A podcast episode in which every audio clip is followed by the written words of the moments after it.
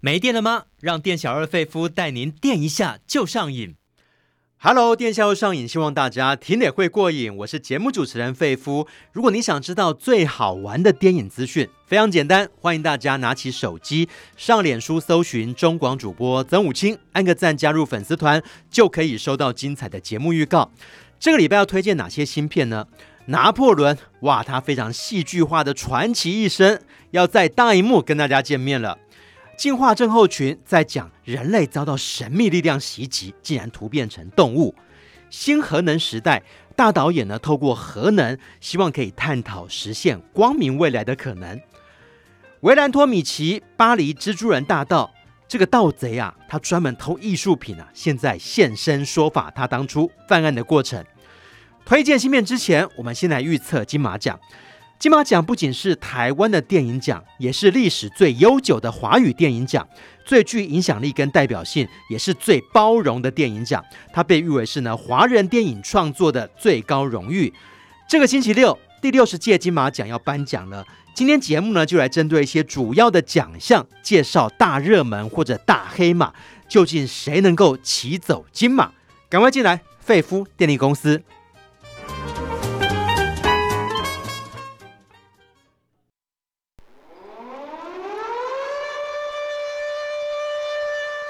还在担心缺电危机吗？费夫电力公司给您最劲爆的电影大小事。好，今天要跟费夫一起来揭开金马奖神秘面纱的是影评人佛洛阿德。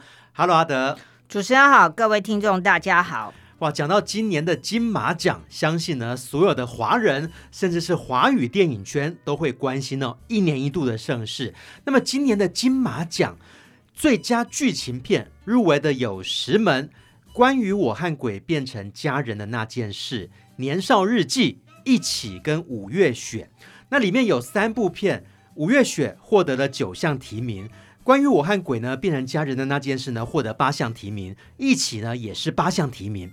哇，都是这个提名入围前三名的电影哦。阿德怎么看这一次最佳剧情片的角逐啊？对啊，最佳剧情片应该说这次呢算是蛮多样的菜色。那关于我跟鬼，它的片名实在太长了，是、哦，就是大家知道他在台湾也是年度的卖座第一名的电影，然后票房破三亿，是，那更嗯还被选为就是我国参加奥斯卡国际影片的代表，对，所以代表影片有相当的水准，而且说实在也是呃所有台湾的观众可能就是最有参与感的电影，因为三点五亿的票房代表非常多的。观众都它是一个动作喜剧，而且呢，它题材非常的新鲜哦，就是一个呃警察。他冥婚，可是冥婚的对象哎，竟然是一个同志鬼。那这个警察他虽然恐同，但是他也怕鬼。对，那于是呢，就是两个人哎，应该也不是，就人跟鬼必须生活在一个空间，然后就发生了很多的趣事。刚开始都是趣事啊，但后来我们也会发现哦，这个成为鬼的林柏宏，原来他也有一段伤心的爱情嗯故事。哦、那呃，当然最后又融合了一些哎。父子之间的感情等等的，是，然后最后就达到了催泪的效果，是。啊，然后所以是一部就是让大家看了，而且应该是说他也同志同时关切了同志的议题，是。哦，所以是这部电影就让很很多人就是在票房上会成功的原因，是，哎、嗯，虽然是比较娱乐取向哦，但是大家还是觉得。五月雪可能是个最佳剧情片里面的大热门哦。对，嗯、那这部电影呢，嗯、呃，之前就获得了金马创投的一些呃奖金，所以然后可以拍摄这部历史的电影。那它具有一个史诗的格局，描述那个马来西亚在五一三的悲剧，历史悲剧。那有很多的呃无名尸等等就被埋在乱葬岗。那当时，嗯，可是导演是用非常克制的手法来描述这部电影，而且呢，我们全片应该说完全我们不会看到任何血腥的镜头，对。但是他透过了拿督公当地的类似像土地公的拿督公的视角，或者是以呃那个窦娥怨。然后当时当时在那边演出的粤剧剧团演出的《窦娥怨》，然后《窦娥怨》里面的歌呃歌词是好，然后再配上了嗯、呃、那个导演从这些演员的视角看出去，但我们没有看到演员看到什么，只看到演员的表情，然后远处的火光，然后打沙的声音，然后还有嗯。呃卡车或者是很多地方滴下来的血，然后知道哎发生了非常恐怖的惨剧，哦，所以我觉得这部电影啊，呃，如果用艺术的眼光来看的话，是哦，就它的获奖希望是非常高的。没有错，它的基调是比较魔幻写实，嗯，然后呢，用比较低回的音效加上低进位的视角去彰显出。整个大时代里面的历史伤痕哦，尤其是马来西亚的多族群社会的历史伤痕哦。阿德，其实入围项目多，嗯，不代表他得奖的几率就比较高，要看的是他入围哪些项目嘛，对不对？对。如果说这部影片他入围了最佳编导演，甚至呢主要奖项都入围了，可能他角逐最大奖的那个底气就比较够啊。是的，嗯。嗯，那五月雪的呃，应应该是说，嗯、呃，在演员的部分啊，哦，因为当嗯、呃、马来西亚有很多演员看到这个题材都不敢演，所以后来他找了我们呃那个万芳啊、呃，就是歌手演员万芳来饰演，呃，片中那个嗯、呃、从小就遇到了这样的一个历史悲剧，然后父亲跟嗯、呃、兄长都不见了，那他这些年来都。苦苦的，已经即使已经变成一个中年女性，她还想是想要找到父兄的尸骨，是对。然后，嗯、呃，虽然她的那个戏份只是个女配角，是，但是呢，在今年的呃也是蛮有夺奖的希望的。OK，嗯，那其实阿德，你记得在这个最佳剧情片里面，我们刚在讨论的过程当中啊，除了五月雪呃得奖希望高，哎，你还特别点出一部片《年少日记》啊？为什么？呃，年少日记啊，这部香港的代表电影啊，那它以非常动人的基调，呃，来描述了，嗯、呃，其实哦，因为所谓的马来西亚的历史伤痕，可能对很多人来说，就是会觉得哦，这是他国事务嘛，哈，这种投入感不是。不不见得有那么高，可是年少日记呢，可能很多人都会在成长的历程中都会有类似的心境啊，例如说呃升学的压力，好，在香港升学压力也是非常高。那郑中基所饰演的父亲呢，对两个儿子的态度截然不同，因为呃弟弟的儿子小儿子的成绩很好，是那钢琴又弹得非常的好，然后就等于是父母的骄傲，可是大儿子。哦，却就是在成绩方面表现的比较差，然后父亲郑中基就嗯，就是。恨铁不成钢，然后经常就是可能会打他，哦、然后辱骂他，然后就是这样的一个心境啊。就是我觉得很多人在升学的挫折中，也许当然，嗯、呃，成绩好的人就是少数嘛，嗯、大部分的人可能都在苦苦的努力啊、嗯哦，甚至有人非常的努力还是不可以，啊、嗯、哦、所以就这种，而且呃，有些人有呃兄弟姐妹也会感觉到，哎，父母好像对子女的关照跟关爱程度，就是有时候就是会有点偏。原型是，所以这部电影啊，我觉得他不论在升学的议题上，或者是他对嗯、当然呃，这个年轻的演员他的表现也非常的好。OK，好，那我们接下来来讲最佳导演哦，最佳影片跟最佳导演通常必须要绑起来一起来讲啦，因为其实呃，导演好的话，这个影片就会好哦。那同时入围这两个奖项的呃，石门好，石门的导演有入围，黄继跟大冢隆志。还有呢，关于我和鬼变成家人的那件事，陈伟豪也入围了。五月雪的张吉安也入围了，但是另外两个名额分别给了老狐狸的萧亚全跟周楚除三害的黄金福。阿德觉得，到底这两个奖项分家的几率高吗？一旦发生分家的状况，通常评审是基于什么样的考量呢？嗯，分家的状况就是他们可能考考量到，呃，觉得导演。呃，或许那个剧本或影片的整体表现并没有那么的强，或者导演个人风格太强烈了。对对对，那那黄金普当然他今年的周楚除伤害啊，虽然他从香港来台湾拍摄这部电影，但呃，就是处理。动作场面依然有那种港片的那种风格，是让大家觉得看得非常的过瘾。嗯啊、呃，不过呢，就是当然就得奖来说，呃，萧亚全在《老狐狸》这部电影中啊，那他嗯、呃、优雅的呈现了，嗯，这是台湾前烟角木的时代，很多人哦对金钱的追求，然后我觉得他这部电影呢，嗯，他掌握的。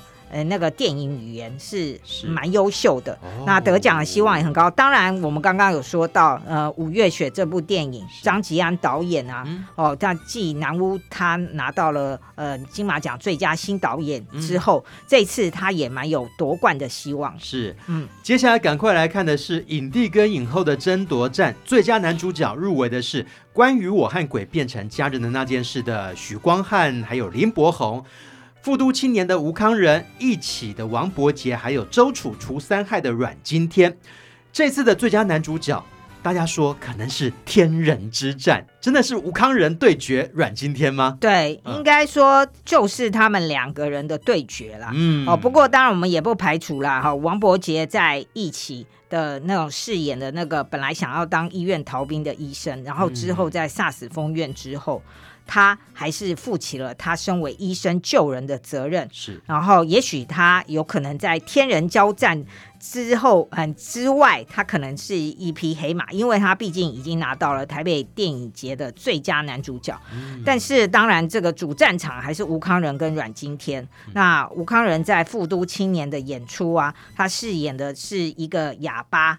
然后，呃，跟弟弟相依为命。然后之后，因为一个命案的发生，两个人的命运从此扭转。而且他在监狱中有两场戏。然后第一场戏呢，是他比着手语对，哎，监狱来要来跟他就是嗯开导的那种和尚，然后就是会。对他们进行这些死刑犯进行一些心理辅导，然后他就用手语比出他对这个世界、对命运的不公的呐喊。是哦，然后这场戏啊，我觉得他演出就是大家不但看了热泪盈眶啊，如果观众可以投票的话，都会把奖投给他。是可是另外最后一场戏就是他即将执行死刑的时候，他可以见他的弟弟，然后在监狱中跟弟弟见面的那一幕。嗯、然后这一次他好像已经彻悟了，他满脸的圣光，嗯、就是有点像。佛陀在发光一样然后，嗯，就是把他最后的关爱跟他的叮咛，然后告诉弟弟，希望弟弟从此要做个好人。然后我觉得这两场戏呢，就足以让他得奖，可能就是这个影帝的得奖场哦。对，好，这个最佳男主角之外，最佳女主角，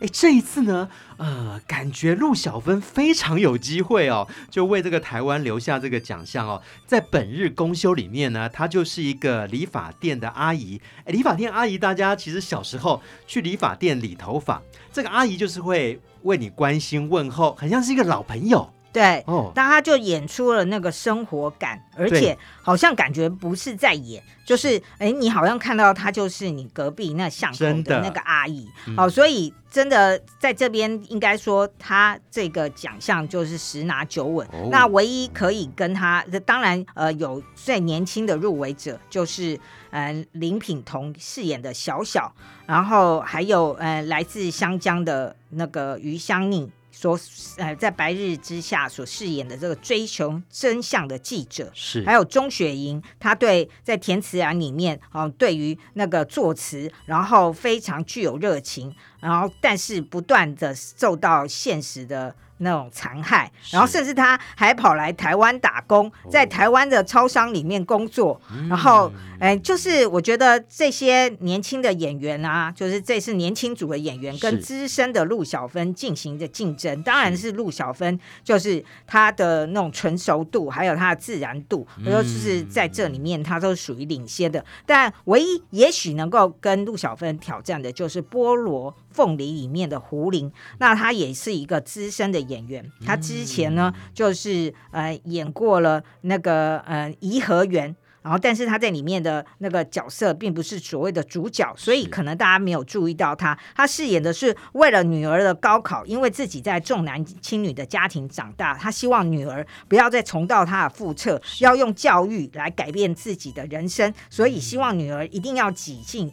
呃，重点大学，所以他不惜要把他们的呃利用送钱跟买假身份，要让女儿可以到海南岛，然后因为在海南岛的话，你可以被加分，对，这样比较容易可以进入重点大学。哦，哦，就是一个非常呃那个为女儿不惜犯法的一个伟大又病态的女性。OK，对。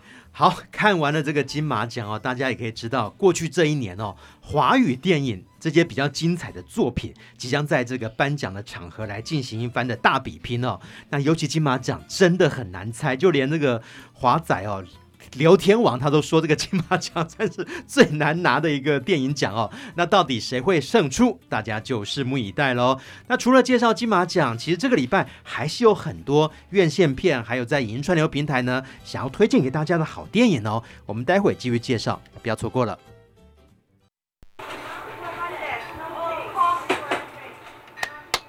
店小二，电影套餐怎么卖？只要你是瘾君子。免费招待都可以。当店小二碰到瘾君子，电影情报全部撒比苏。欢迎大家来到店小二费夫经营的电影餐馆。但是在开张之前呢，让我宣传一下，赶快加入费夫的粉丝团，非常简单，只要在脸书搜寻中广主播曾武清，按个赞加入粉丝团。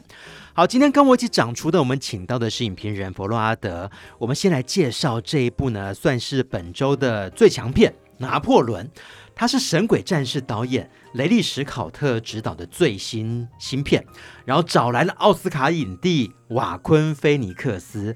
其实两个人之前也合作过《神鬼战士》啦，所以说魁违二十三年再度携手合作，然后呢，锁定的是拿破仑啊，他的崛起跟他的陨落。那当然有雷尼史考特呢，非常擅长的大规模的写实战役的调度，万马奔腾的场面，还有火炮的袭击哦。现在请阿德来讲这个故事吧。对，那当然大家都会知道，应该说他是最有名的法国人嘛，就全球皆知的拿破仑。嗯、那他不但是一代将军，而且应该说，嗯、呃，他后来又成为了皇帝。哦，那嗯、呃，就是嗯、呃，有非常多，应该说法国人对他来说，就是感情可能是错综复杂。他的故事非常传奇的，尤其他有一句名言哦，在我的字典里面没有不可能这个字啊，哦。对，嗯、那当然，他在片中又讲了一些名言，比如说我犯错的时候，我也会第一个承认，但我从来不犯错。嘿，我这么狂，对对对，超狂。那他个子小啊，嗯、那应该是说，嗯，他当年念军校的时候就惨遭霸凌啊，是但是就培养了他，就觉得说，好，你们这些家伙通通都霸凌我，将来我要成为。比你们更强，我要领导你们，反而成为他成长的一个养分。对，我要成为可以领导你们这些军人的头头。那就是在讲，如果在那个法国大革命那混乱的时代，当然电影的一开始就是玛丽皇后走上断头台。对，哦，当然，但但是当然在这里哈，就是因为这部电影哈，它是用英语发音的，所以我们呃看到一个拿破仑讲话英文都那么流利，而且当他们跟法国或其他国家在征战，呃，英国。等国家在发生战争的时候，我们想说，拿破仑跟对方就是都在讲英文，然后在双方在激战的时候，有的人可能还搞不清楚为什么双方的军队通通都在讲英文，那到底谁是英国，谁是法国呢？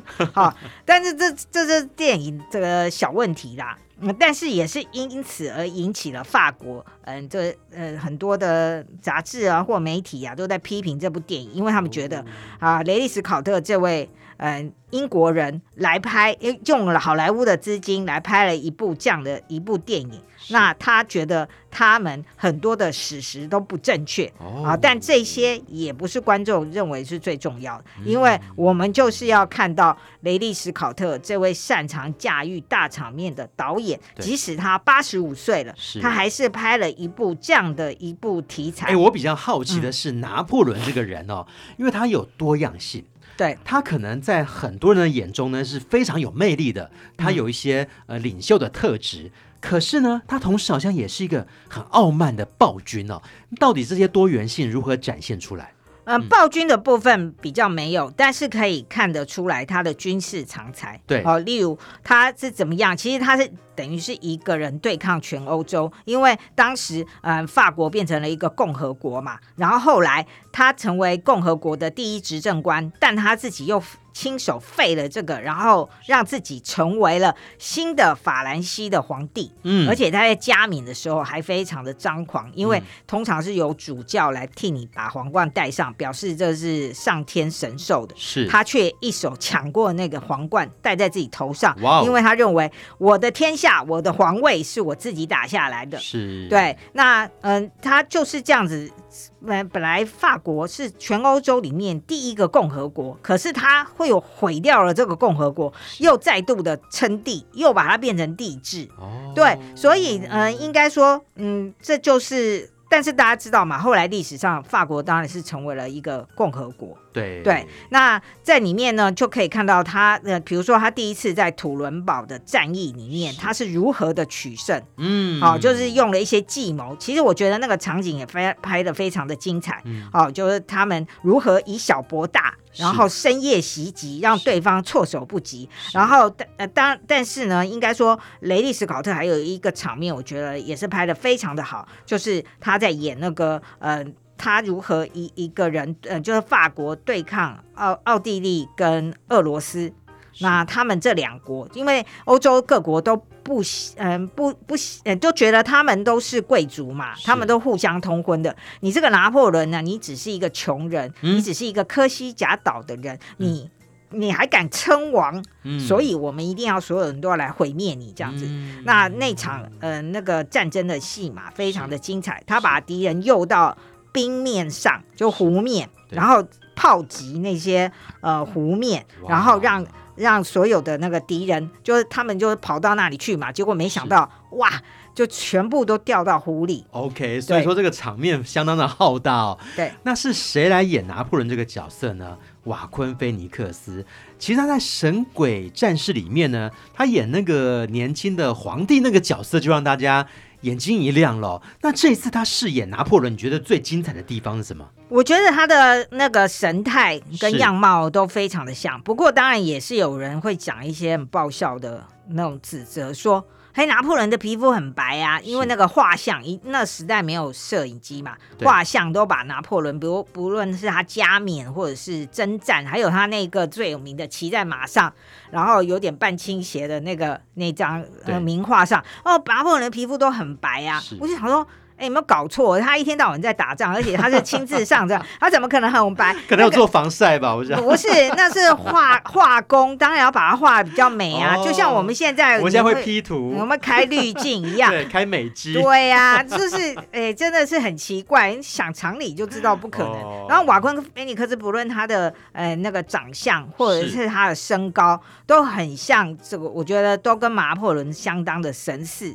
然后当然他的演技也是没话说。他充分的演出了，嗯，他在外面呢是一个威风凛凛的大将军，可是。他在感情上是非常依赖大他非常多岁他第一任妻子约瑟芬，嗯，然后跟约瑟芬之间的感情，他在战争的那种危急的时候，他还是不断的每天写信给约瑟芬，是，然后当然他跟约瑟芬的关系就是后。透过后来他们之间的书信，然后让全世界人了解拿破仑不但是一个嗯，就是一个武将，其实他内心嗯有他非常脆弱，还有对非常需要感情的部分。Okay, 对，从法国革命之后迅速崛起，直到滑铁卢战役后，然后又陨落。拿破仑非常精彩、戏剧化又传奇的一生。我们最后也给拿破仑一个电影指数吧。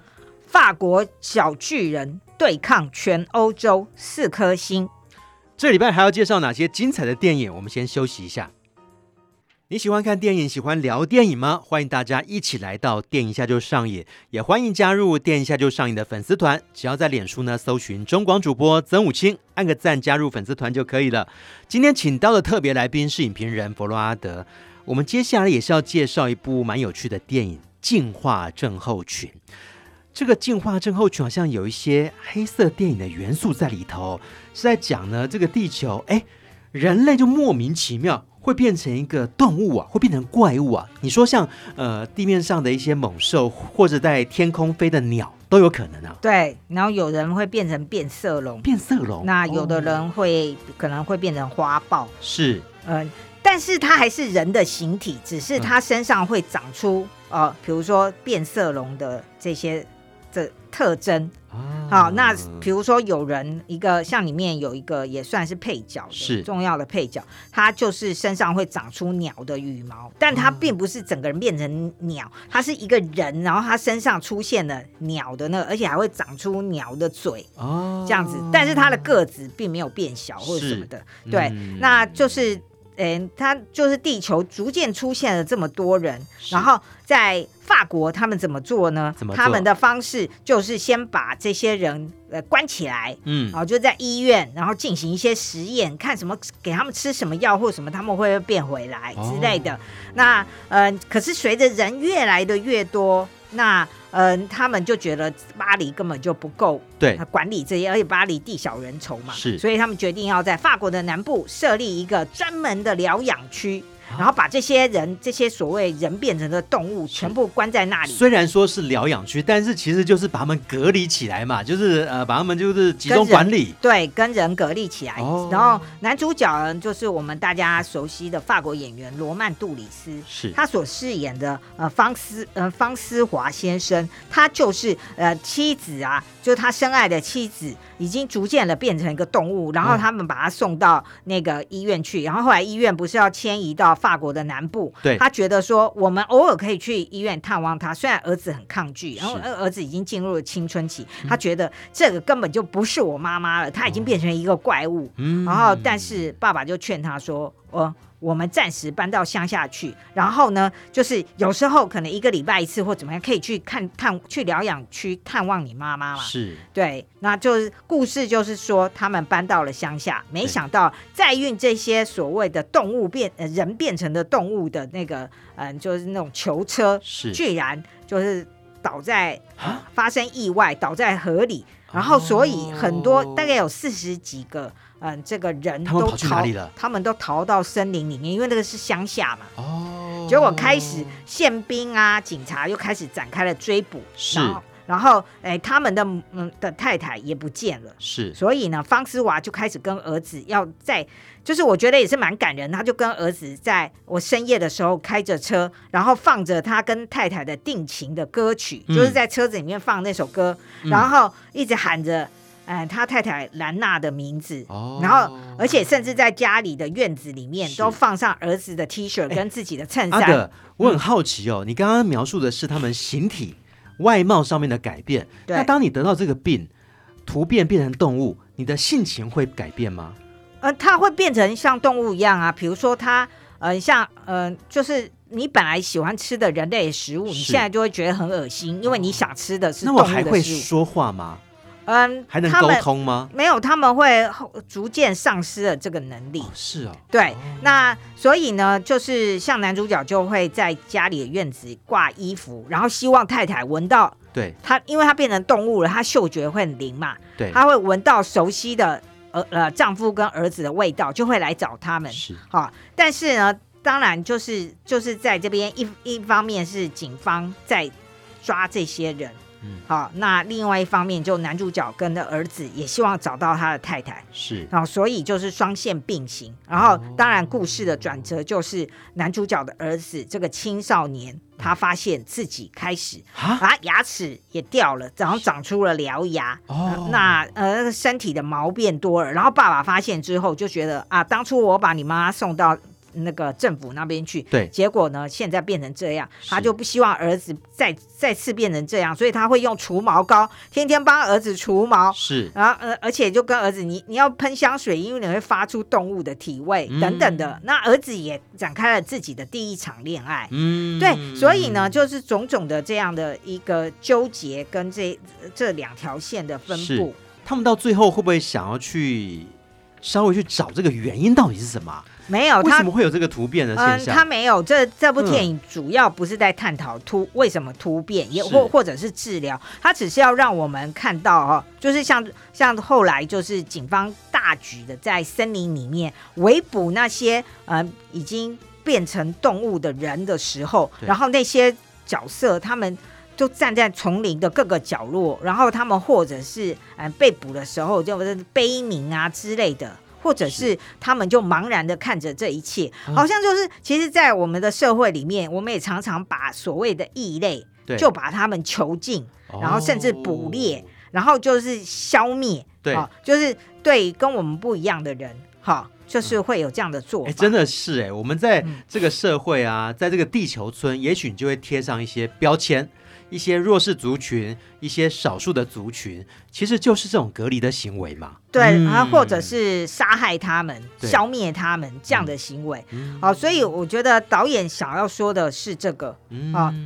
那那当然，最后男主角一开始，例如说，我觉得有很多对照。男主角一开始就开车，然后巴黎一直塞车，然后儿子在车上一直吃洋芋片，他就骂儿子说：“这是一个很呃，洋芋片是很糟的食物等等的。”啊！可是到了最后，最后的时候，当儿子他发现儿子已经要变成动物，甚至会被人类所捕杀的时候，他毅然而然的把儿子载到森林里面，把儿子叫儿子说：“快跑！”嗯，对，然后你要你要活下去。嗯，然后嗯，嗯对那一刻，然后。那那那，而且儿子这一次在车上又看到洋芋片，儿子就觉得好恶心哦，真的是化学添加品，因为他已经变成了一个嗅觉很灵敏的动物。嗯、对，所以呢，我觉得这个就代表了，呃，所以呃，也也是有一些父母或有一些人，我们发现我们的儿子女儿变成我们所不能认识的人，或我们不能认同的人的时候，你是否能够继续的爱他，甚至放他自由？这真的是一个爱跟人性的大考验啊！嗯尤其这样的改变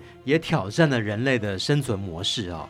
好，进化症候群，我们给他一个什么样的电影指数呢？妻儿变成动物的世界，四颗星。可是片名为什么叫取进化症候群啊？感觉他们应该是退化的一个过程啊。没有啊，为什么变成动物就是退化呢？哦，对啊，大家可以去思考一下。搞不好人类虽然说是万物之灵，但也没有什么好骄傲的吧？对不对？我们自己干的一些事情，其实也是蛮黑暗的。对，其实我们也是其中一种动物而已啊。嗯，麻雀啊，或者是花豹，他们可能还瞧不起人类呢。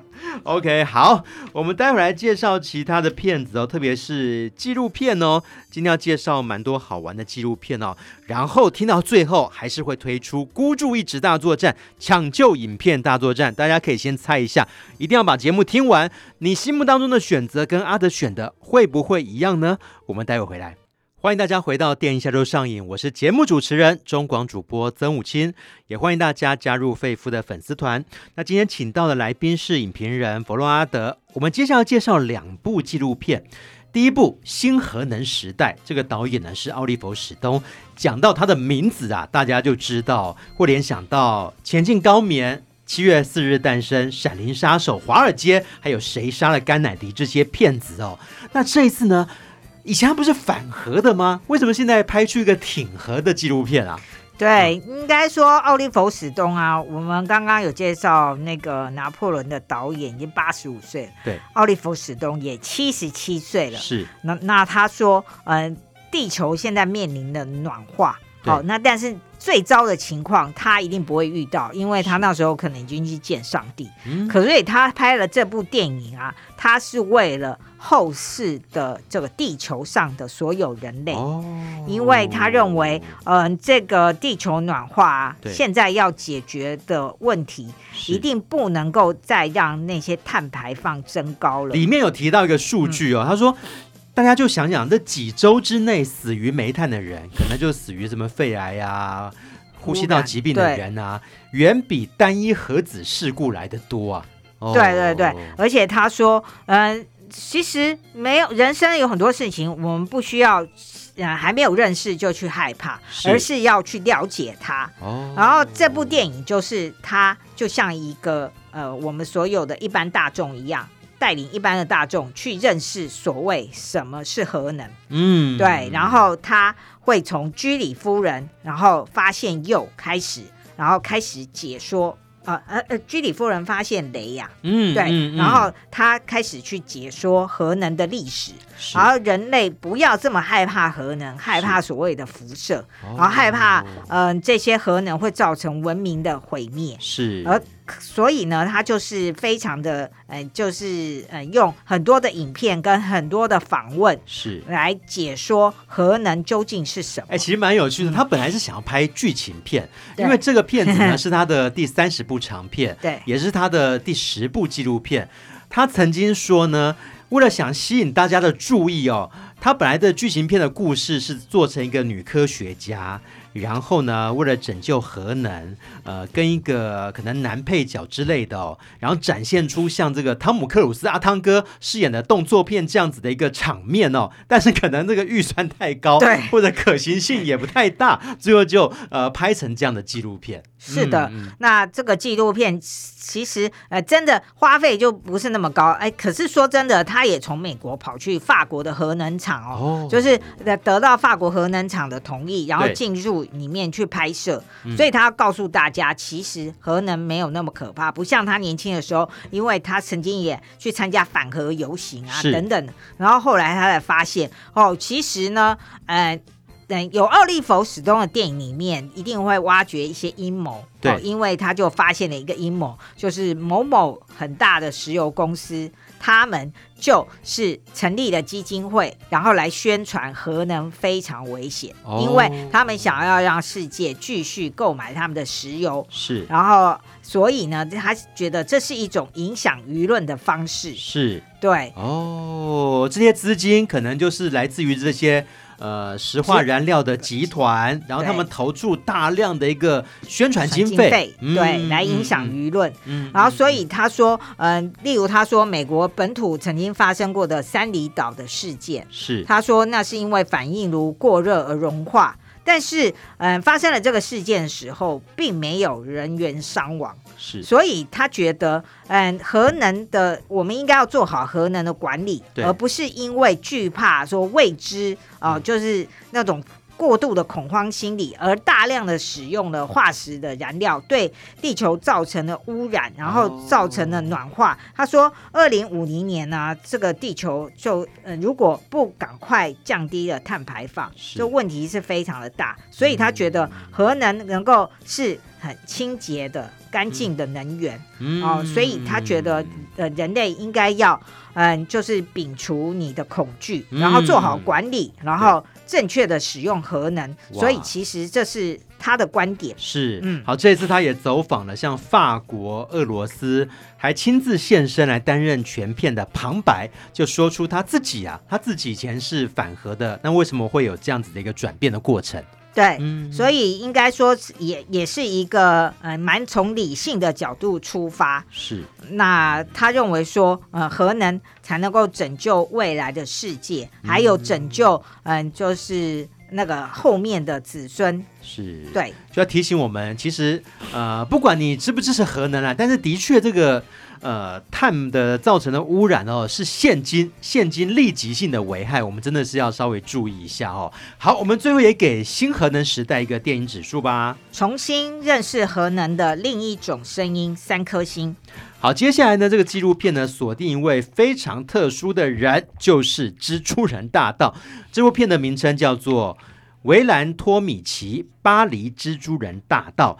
就是请到一个艺术博物馆的盗贼哦，他现身说法，哇，竟然就跟大家讲他当年如何犯下法国史上最重大的艺品的窃案。对，嗯、呃，当然他现在已经，嗯、呃，他因为他被逮捕了，对，所以，嗯、呃，就是已经服完他应有的刑期，金盆洗手了吧？对，呃，所以。已经服完刑期了之后，所以那个诶，我们这部电影大家只能在影音串流平台看到。那影音串流平台对他所做的这件事情啊，就是当时引起了全球的大家的瞩目，是因为他偷的那些名画，就是我们大家呃很可能大家都耳熟能详的名画，所以呢，就是嗯、呃、非常的轰动。然后他就等于是这种犯罪的纪录片，就邀请了本尊。嗯，到这部电影里面来现身说法，对，然后来讲他当初是怎么干下这个惊天动地的窃案的过程。哎、哦，我很好奇，他有没有把当初他作案的一个构思啊，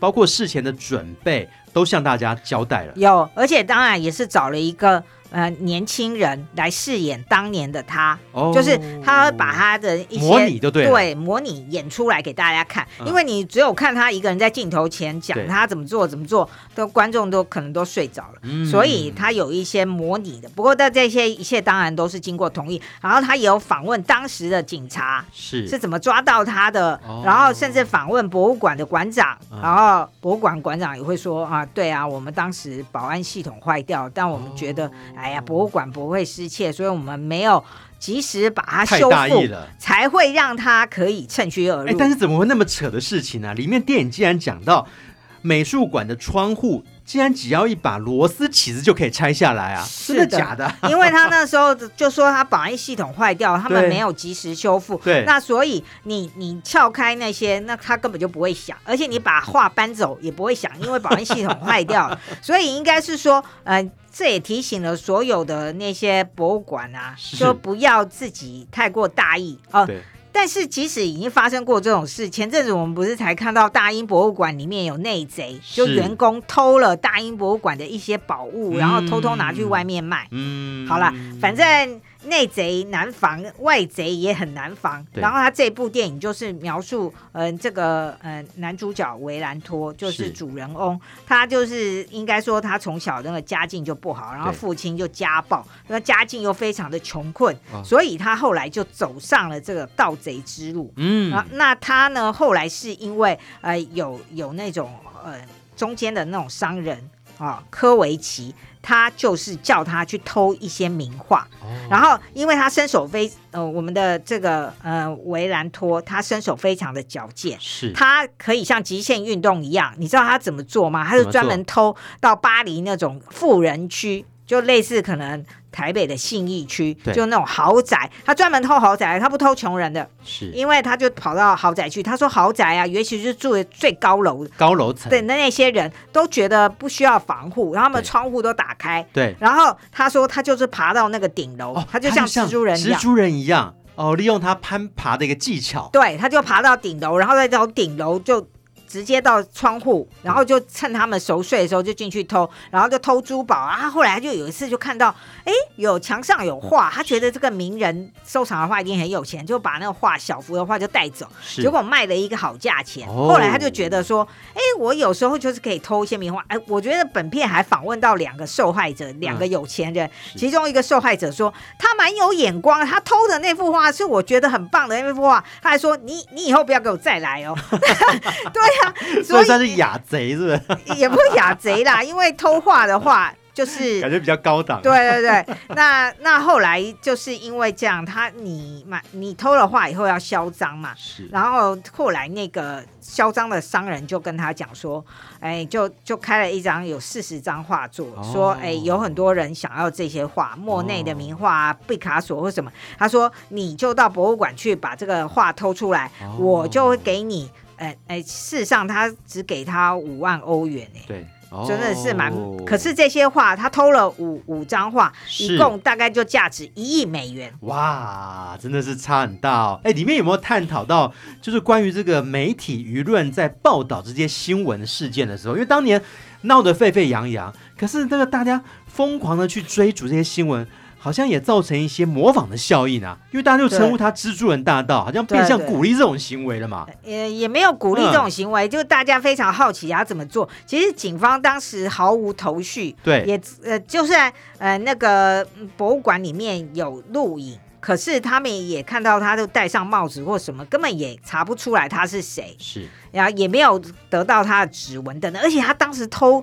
就堂堂堂正正打开窗进去偷了五幅画，出来以后他还在外面，在博物馆外面把画框拆掉，是直接把画卷走，他画框还丢在博物馆外面，就是这整个博物馆就会让我们看到他们的防护措施真的是非常的差。嗯，然后这部电影呢，就这部纪录片就访问了非常多人，好，警方啊，或者是呃之前受害的富翁啊，还有博物馆的这个馆长等等的人。然后大家一起追踪，可是事实上最后他会露馅，还是因为他自己喝醉了酒。他告诉了呃朋友说，你你你知道吗？那个博物馆的那个那个案子，警方都找不到人。其实那件事情是我做的哦，所以这件事才会曝光。嗯，对，不然的话，嗯、到现在他们还抓，应该还抓不到他吧？嗯嗯嗯嗯嗯嗯。好，我们最后也给他一个电影指数吧。维兰托米奇《巴黎蜘蛛人大盗》，小偷蜘蛛人的犯罪自白，三颗星。好，接下来我们进行的单元是台北票房观测站。我们除了推荐新片跟好片之外，也要关注电影票房市场的一些变化。上个礼拜台北周末票房排行榜第一名《饥饿游戏》，《鸣鸟与游蛇之歌》四百五十八万；第二名《惊奇队长二》三百一十一万；第三名泰勒斯年代巡回演唱会一百七十一万；第四名《车顶上的玄天上帝》一百一十二万。第五名是《苍鹭与少年》，八十万。好，这周的排行榜哦，到底到了下周会不会有变化？我们会持续的关注。接下来就是影评人伤脑筋的两个小单元：孤注一掷大作战，还有抢救影片大作战。我们先来孤注一掷哦，什么意思呢？因为新片非常多，然后也蛮多元的。但是如果只有一部片的时间跟成本，我们就请阿德来揭晓他心中的首选，把这一票投给谁呢？嗯，我们推荐的是由资深导演雷利·史考特所执导的《拿破仑》的这部电影。是，那当然，大家毋庸置疑的，瓦昆·费尼克斯以奥斯卡影帝的实力来饰演这个嗯举世所瞩目的法国将军拿破仑传奇的一生。然后，本片有非常多战争的大场面，可以满足喜欢这一类电影的呃男性观众。是。然后，至于拿破仑跟约瑟芬之间呃相爱相杀的夫妻关系，在本片中也有细腻的描绘。把这部电影推荐给观众。哎，除了看到他意气风发的样子哦，最后滑铁卢战役的穷途潦倒。他也拍下来了吗？对啊，当然。哦、嗯，OK，好，这样传奇的拿破仑呢、哦，大家可以到电影院面去观赏。那接下来抢救影片大作战，我们除了介绍新片，也没有忘记呢即将下档的好片，或者在影音串流平台容易受到忽略的好片，要救哪一部呢？本周六就要颁奖的金马奖颁奖典礼，究竟谁会拿到这个奖项？嗯，本人比较看好的。呃，五月雪这部电影，然后我们把这部电影推荐给观众。那描述的是呃马来西亚的五一三惨案，然后是马来西亚所不能够嗯、公开谈论的一段历史。那些被埋在乱葬岗的人们，嗯、本片呢透过一个长大后的女孩，她试图去寻找父兄是否在这个乱葬岗。那所有被误杀的死者，他们被留在历史里，然后更重要是留在呃受害遗属中，他们心中永远的伤痕。嗯，把这部五月写的电影推荐给观众。如果他没有呃在这一次的那个颁奖典礼获奖的话。好，希望大家可以赶快去看这部电影。嗯嗯，好，因为时间的关系，只能够跟影评人佛洛阿德聊到这边喽。非常谢谢阿德，下次再来节目当中呢，推荐更多的好电影。谢谢大家，赶快加入肺夫的粉丝团，非常简单，拿起你的手机，在脸书搜寻中广主播曾武钦，按个赞呢，就可以加入肺夫的粉丝团哦。那也提醒大家，电影下周上映，在周末的时候呢，会在中广新闻网首播。如果想要补听，想要重听，非常简单。只要在播客，只要在 YouTube，你搜寻“电一下就上瘾”，这个“瘾”呢是电影的“瘾”，也欢迎大家听完看完之后帮我们分享出去哦。我是节目主持人费夫，我们下礼拜继续来聊电影，拜拜。